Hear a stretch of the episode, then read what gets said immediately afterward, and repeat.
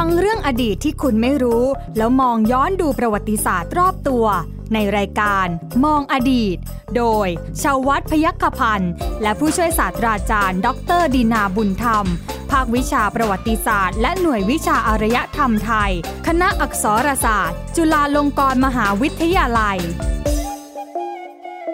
สวัสดีครับคุณผู้ฟังครับต้อนรับคุณผู้ฟังเข้าสู่รายการมองอดีตนะฮะกับผมใหญ่ชวัฒน์พยัคฆพันธ์นะครับคุณผู้ฟังฮะเรายังคงมีเรื่องของช้างนะครับคุณผู้ฟังมาเล่าให้กับคุณผู้ฟังได้ฟังกันนะครับไม่น่าเชื่อว่าสัตว์ตัวเดียวมีประวัติศาสตร์ยาวนะอาจารย์ถูกต้อง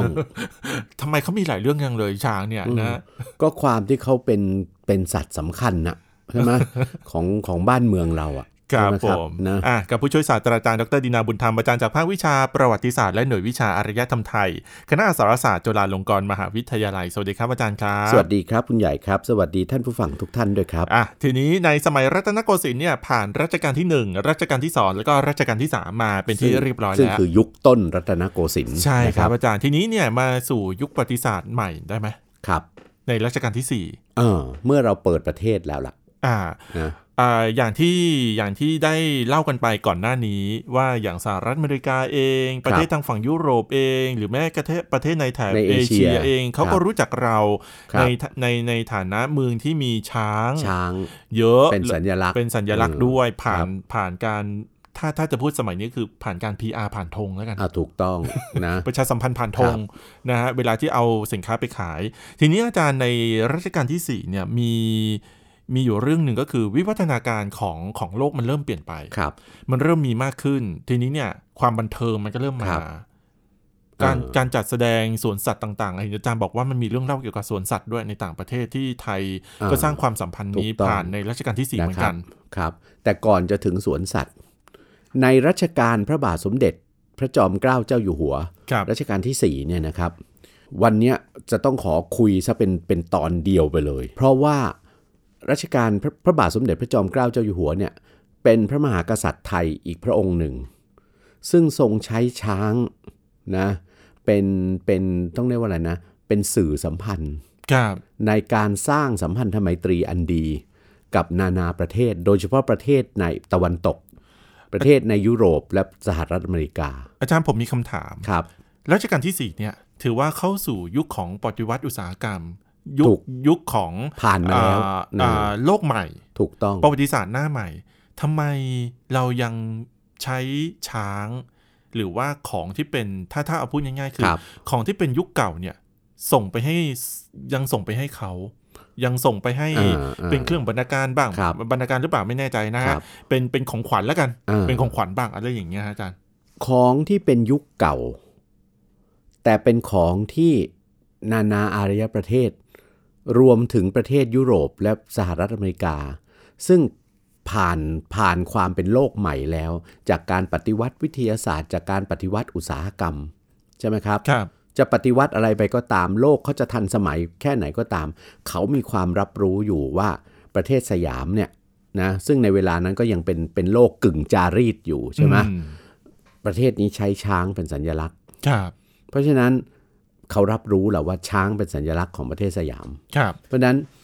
รัชกาลที่4เองเนี่ยนะท่า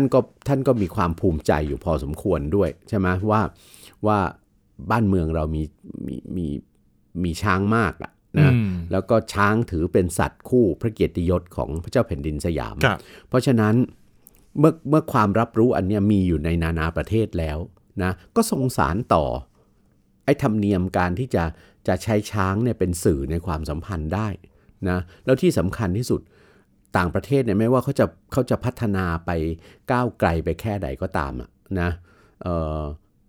ช้างก็ยังเป็นสัตว์ที่ไม่ใช่สัตว์ประจำถิ่นของเขาใช่ไหมแล้วก็ถ้าเกิดว่าเขาได้รับของขวัญเป็นช้างอะขึ้นมาเนี่ยนะครับอย่างที่คุณใหญ่พูดเมื่อกี้นี้นะเขาเริ่มมีการจัดแสดงมีสถานที่จัดแสดงสัตว์นานาพันธุ์นานาชนิดต่างๆที่เขาสรรหามาจากทั่วทุกมุมโลกนะคือสวนสัตว์หรือซูเนี่ยนะครับแล้วเขาก็เริ่มมีการศึกษาวิชาสัตววิทยาเนี่ยหรือ zoology เนี่ยนะเริ่มขึ้นแล้วเป็นชีววิทยาแขนงหนึ่งใช่ไหมในโลกตะวันตกเนี่ยเพราะฉะนั้นเขาสนใจศึกษาสัตว์หมดทั้งโลกนะครับไม่ว่าจะเป็นโลกที่พัฒนา เทคโนโลยีล้ำทันสมัยไปแล้วหรือโลกที่ยังอยู่ในความเป็นอะไรเป็นจารีตเป็นกึ่งจารีตอยู่ใช่ไหมครับนะเพราะนั้นเขาย่อมมีความสนใจในช้างแน่นอนนะนี่ก่อนจะถึงเรื่องการที่พระบาทสมเด็จพระจอมเกล้าเจ้าอยู่หัวเนี่ยทรงใช้ช้างเป็นสื่อในนโยบายซึ่งจะขอเรียกว่านโยบายการทูตสวนสัตว์เนี่ยนะอันนี้เรียกเองนะครับนะนี่เรียกเองเลยนะก่อนอื่นมันมีกรณีที่ทรงตั้งพระทัยจะส่งช้างนะไปให้สหรัฐอเมริกานะเกิดขึ้นก่อนหน้านั่นก็คือนะครับจริงๆเนี่ยในสมัยรัชกาลที่3เนี่ยคุณใหญ่จำได้ไหมในการคุยกันครั้งที่แล้วเนี่ยนะได้กล่าวไปว่าประธานาธิบดีแอนดรูว์แจ็กสันของสหรัฐอเมริกาเนี่ยนะครับเริ่มเปิดความสัมพันธ์ทางการทูตมีการลงนามในสนธิสัญญาเป็นความสัมพันธ์ทางการทูตซึ่งเกิดขึ้นอย่างน่าประทับใจมากประธานาธิบดีแจ็กสันเองก็ส่งดาบฝักและด้ามทองคำใช่ไหมเข้ามาถวายรัชกาลที่3ใช่ไหมครับซึ่งมีสัญลักษณ์ของช้างกับนกอินทรีใช่ไหมครับอยู่ที่ด้ามดาบนะก็ตั้งแต่นั้นมาทั้งสองประเทศก็ใช้รูปช้างกับนกอินทรีเนี่ยเป็นสัญลักษณ์ของความสัมพันธ์อันดีใช่ไหมความสัมพันธ์ทั้งทางการทูตและความสัมพันธ์ในชั้นมิตรเนี่ยที่ดีนะต่อกันเรื่อยมานะครับพระบาทสมเด็จพระนั่งเกล้าเจ้าอยู่หัวในครั้งนั้นเนี่ยพระราชทานของขวัญกลับออกไปด้วยนะให้ทูตเนี่ยนำกลับออกไปมอบประธานาธิบดีแจ็กสันด้วยนะทีแรกก็ว่าจะพระราชทานช้างซึ่งใหญ่นะซึ่งถ้าเอาไปก็คงลำบากใช่ไหมก็พระราชทานเป็นงาช้างพระราชทานเป็นงาช้างไปนะงาช้างแกะสลักนะครับออกไปนะ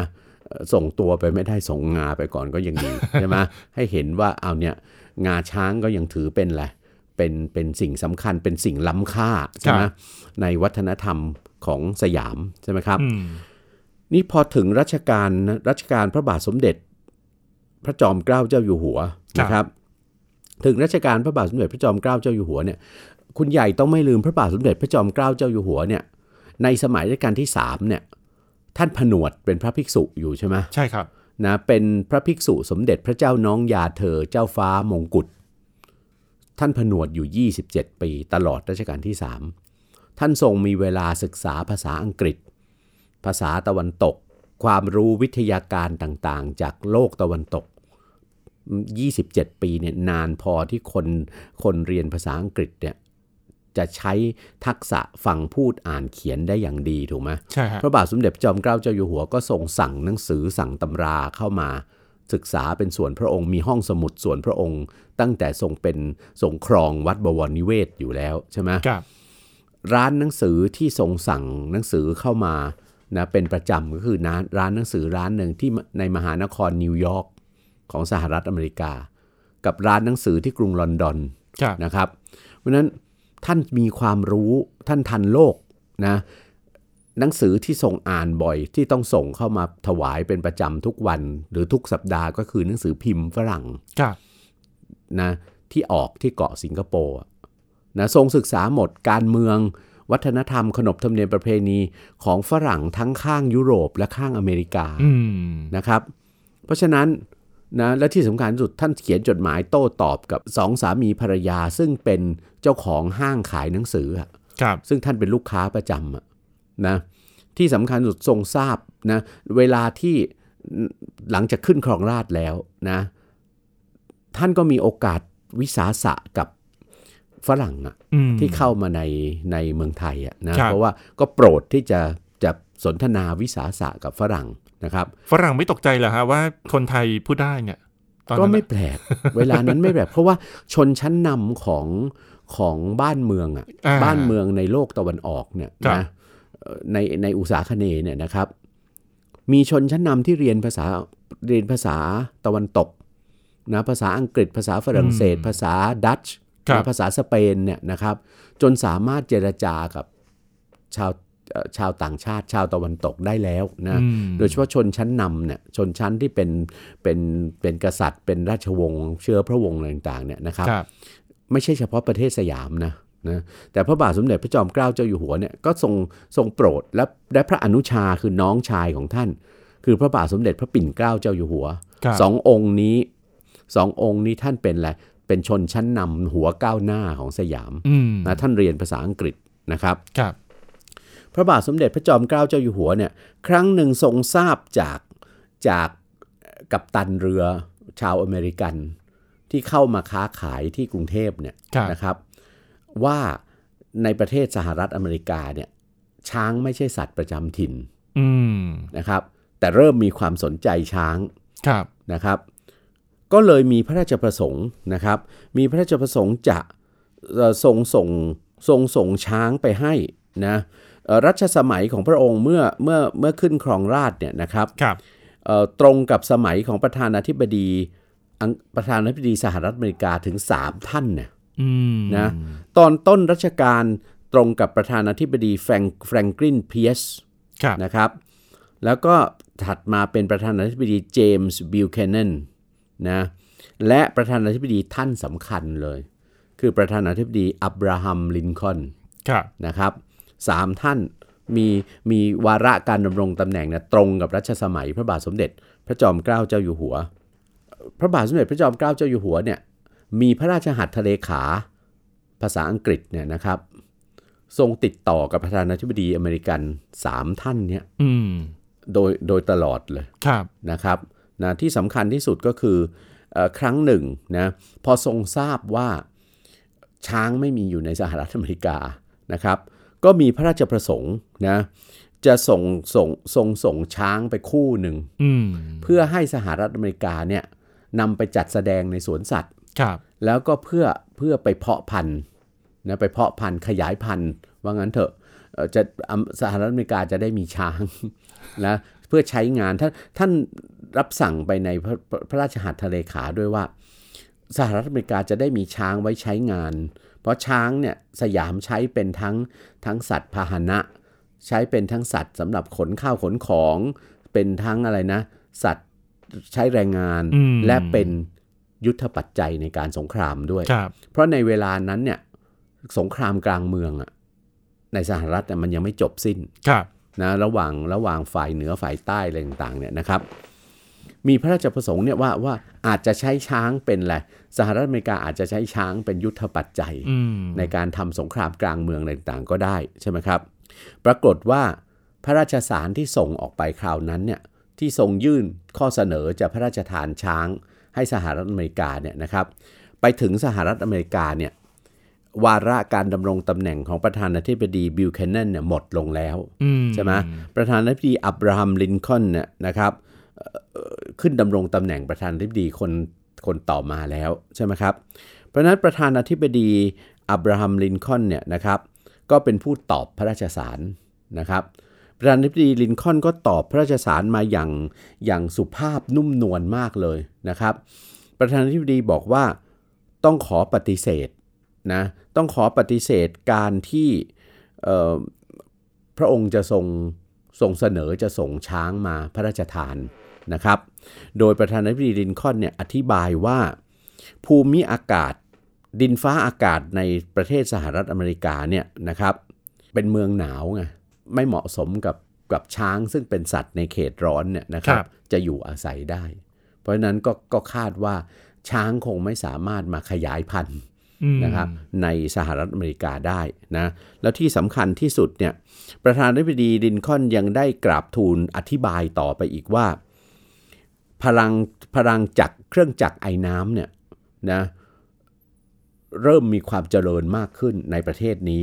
นะครับแล้วก็ได้ใช้ทั้งในกิจการคมนาคมขนส่ง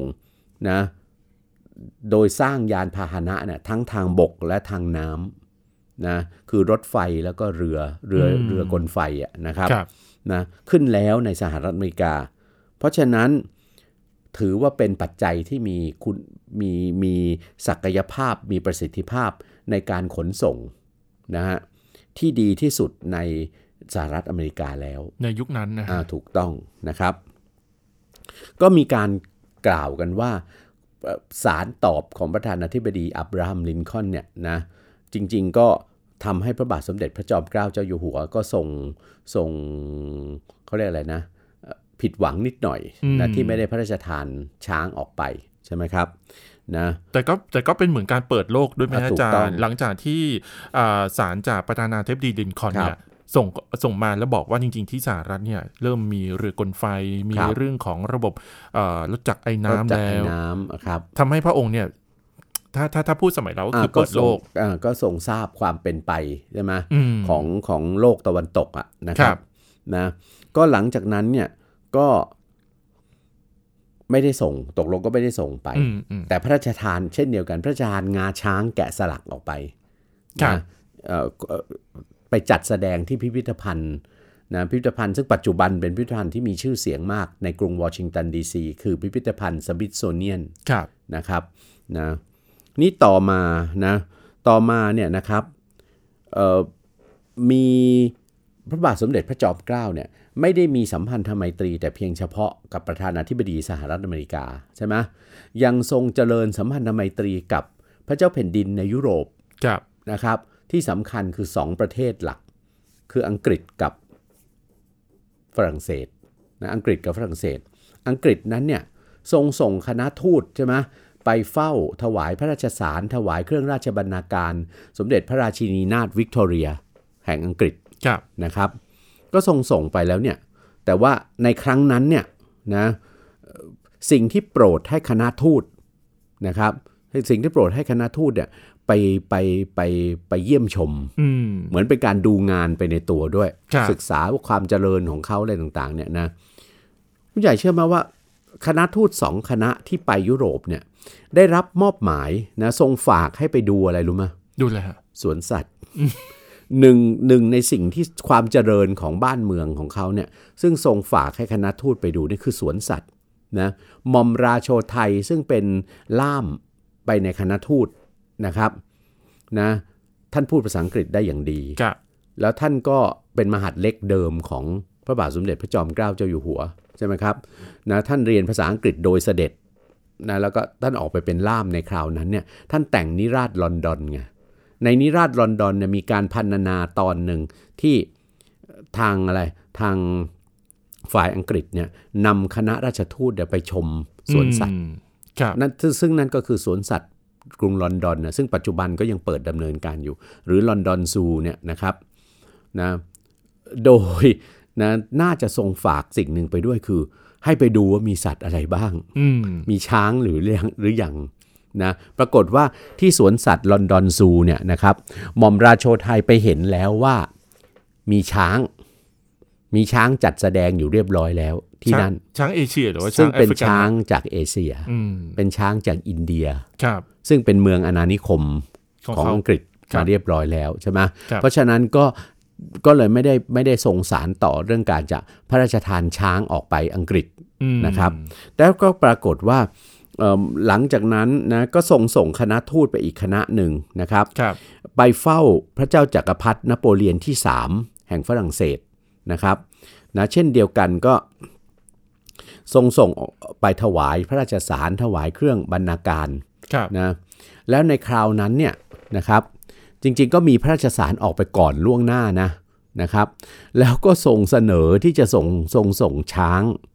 นะออกไปคู่หนึ่งไปจัดแสดงไว้ในสวนสัตว์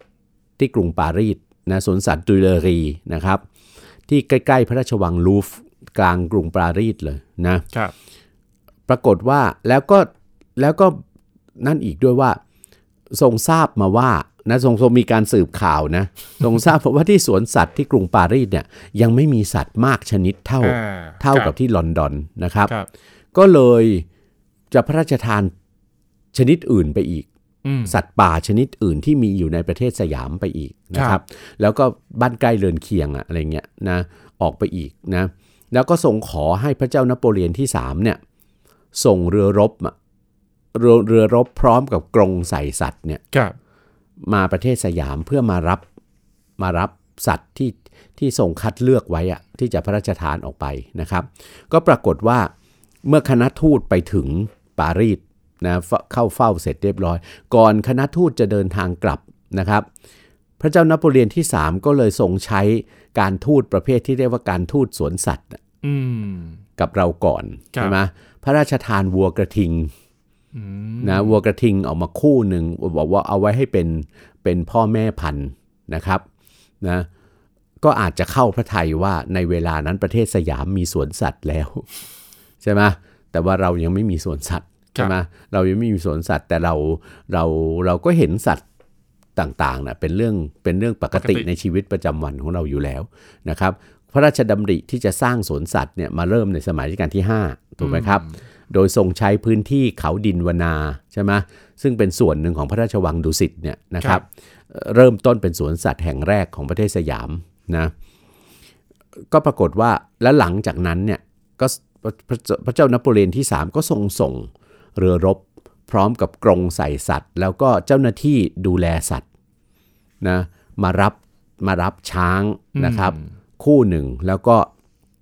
สัตว์ป่าชนิดอื่นๆอีกนะมีทั้งเสือทั้งนกทั้งอะไรต่างๆเนี่ยเอาไปแล้วก็ได้เอาไปนำไปจัดแสดงที่สวนสัตว์ของประเทศฝรั่งเศสนะครับแต่ว่า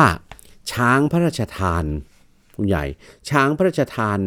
2ช้างเนี่ยนะจากพระบาทสมเด็จพระจอมเกล้าเจ้าอยู่หัวเนี่ยนะครับพระราชทานออกไปนะครับพระราชทานออกไปเนี่ยนะแล้วเนี่ยนะครับพระเจ้านโปเลียนที่3เนี่ยพระราชทานชื่อให้ด้วยนะชื่อให้ช้างทั้ง2ช้างเนี่ยนะครับชื่อว่าคัสเตอร์นะช้างชื่อคัสเตอร์กับพอลลุกส์นะพอลลุกส์กับนะคัสเตอร์กับพอลลุกส์นะครับตามชื่ออะไรนะตามชื่อเทพบุตรในเทพนิยายกรีกโบราณนะครับช้างทั้ง2เชือกนี้นะครับได้ใช้ชีวิตอยู่ในสวนสัตว์กรุงปารีสนะเป็นระยะเวลานานกว่า10ปีนะเป็นระยะเวลานานกว่า10ปีนะครับจนกระทั่งช้างทั้ง2เชือกซึ่งอาจจะเป็นพี่น้องกันก็ได้อายุประมาณ14ปีนะก็เกิดโศกนาฏกรรมขึ้นนะทำให้ช้าง2เชือกต้องพบจุดจบลงอย่างน่าสงสารมากนะครับนั่นก็คือในประมาณปีคริสตศักราช 1870 ถึง 71เนี่ยนะครับเกิดสงครามหนึ่งขึ้นในยุโรปที่เรียกว่าสงคราม Franco-Prussian War คือพูดง่ายสงครามระหว่างฝรั่งเศสกับปรัสเซียซึ่งจะเป็นต้นกำเนิดของเยอรมนีในเวลาต่อมาเนี่ยนะครับนะสงครามครั้งนี้มีผลให้ฝรั่งเศสพ่ายแพ้อย่างยับเยินนะครับฝรั่งเศสพ่ายแพ้อย่างยับเยินนะก็ปรากฏว่าพวกกลุ่มหัวรุนแรงที่นิยมความเป็นสาธารณรัฐในฝรั่งเศสเนี่ยนะครับรวมตัวกันลุกฮือขึ้นต่อต้านพระเจ้านโปเลียนที่3นะครับแล้วก็มีผู้คนสนับสนุนมากพอสมควรก็สามารถที่จะสถาปนาระบอบสาธารณรัฐนะขึ้นในฝรั่งเศสได้อีกครั้งหนึ่งนะเป็นสาธารณรัฐที่2แล้วนะครับโดยฝ่ายสาธารณรัฐเนี่ยก็โจมตีประนามพระเจ้านโปเลียนที่3ใช่ไหมว่าส่งเป็นต้นเหตุของความพ่ายแพ้และความอับจนของประเทศนะครับในที่สุดเนี่ยก็เนรเทศพระองค์ออกจากฝรั่งเศสไปนะพระเจ้านโปเลียนที่3กับพระราชินีนะก็ต้องเสด็จลี้ภัยไปประทับที่กรุงลอนดอนที่ประเทศอังกฤษใช่ไหมเพราะว่าพระราชินีของสมเด็จพระเจ้านโปเลียนที่3เนี่ยเป็นพระราชนัดดาหรือเป็นหลานของสมเด็จพระราชินีนาถวิกตอเรียนะของอังกฤษนะครับนโปเลียนที่3ก็ไปเสด็จสวรรคตนะที่กรุงลอนดอนสงครามมันก็ยืดเยื้อมานะกรุงปารีสเนี่ยถูกทหารปรัสเซียปิดล้อมพอเมืองถูกปิดล้อมอยู่ก็เกิดอะไรข้าวยากหมากแพงกรุงปารีสเนี่ยมีทั้งคนรวยคนจนอาศัยอยู่ขาดแคลนอาหารโดยเฉพาะเนื้อสัตว์มันมีรายงานว่าคนจนน่ะถึงขนาดต้องจับเอาหมาเอาแมวเอาหนูมาฆ่ากินเป็นอาหารนะประทังชีวิตกินกันตายนะครับส่วนคนรวยเนี่ยยังพอมีเงินซื้อหาอาหารได้แต่ฤดูหนาวมาถึงในที่สุดเข้าเทศกาลคริสต์มาสจะเป็นเทศกาลที่ฝรั่งก็ต้องฉลองกันใช่ไหมต้องกินเลี้ยงกันอย่างดีต่างๆเราไม่พูดถึงคนจนเราพูดถึงคนรวยเนี่ยพอจะมีทรัพย์สินทรัพย์มาซื้อ อาหารการกินอะไรฉลองกันได้ใช่ไหมแต่ก็ไม่มีเนื้อสัตว์จะให้ซื้อใช่ไหมคุณใหญ่เชื่อไหมว่ามีการเรียกร้องของคนรวยในกรุงปารีสอ่ะให้รัฐบาลน่ะฆ่าสัตว์ในสวนสัตว์เพื่อให้เอาเนื้อออกมาเป็นอาหารชั้นดีเพื่อให้คนมีอันจะกินน่ะซื้อไปปรุงอาหารในเทศกาลคริสต์มาสแล้วรายได้ก็เข้ารัฐไปก็ปรากฏว่าคริสต์มาสในปลายปีคริสต์ศักราช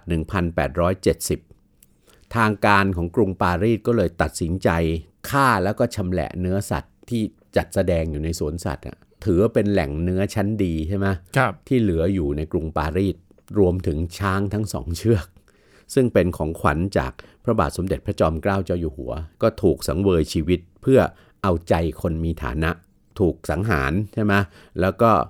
ไปชำแหละเอาเนื้อที่ร้านขายเนื้อชั้นดีของกรุงปารีสนะครับแล้วก็